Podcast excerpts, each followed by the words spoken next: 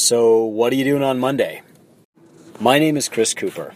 I'm the author of Two Brain Business, Two Brain Business 2.0, and Help First, and founder of the Two Brain Group.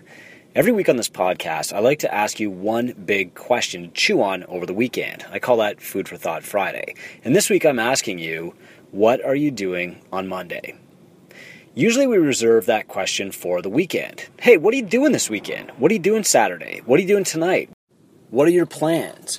Because we form plans for action for the weekend in our free time between work. Work is where we go to spend our time. The weekend is where we go to spend our life. We plan our weekends around action. Aristotle said that the end of a science is not knowledge, but action.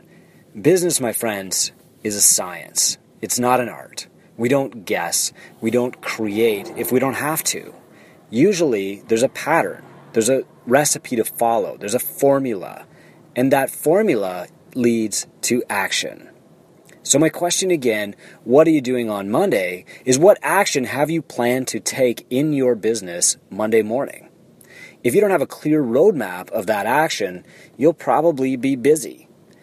I'm sure you'll be busy because I'm an entrepreneur too. And when I don't have a plan, I get really busy doing stuff, not taking action, just doing, doing, doing, and not growing, not moving my business forward, responding to stuff on Facebook, responding to phone calls, responding to emails, but not proactively taking the steps that will grow my business. It's easy to be busy, and we spend a lot of our lives being busy until the weekend comes. Then we clear our slates, we plan things, we plan action, we make these grandiose adventures up on the weekend. But we're already in the biggest adventure of all we own a business. It's time to start planning for Monday.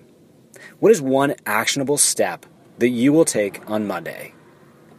Leave your notes in the comments and then get the hell off Facebook. Have a great weekend.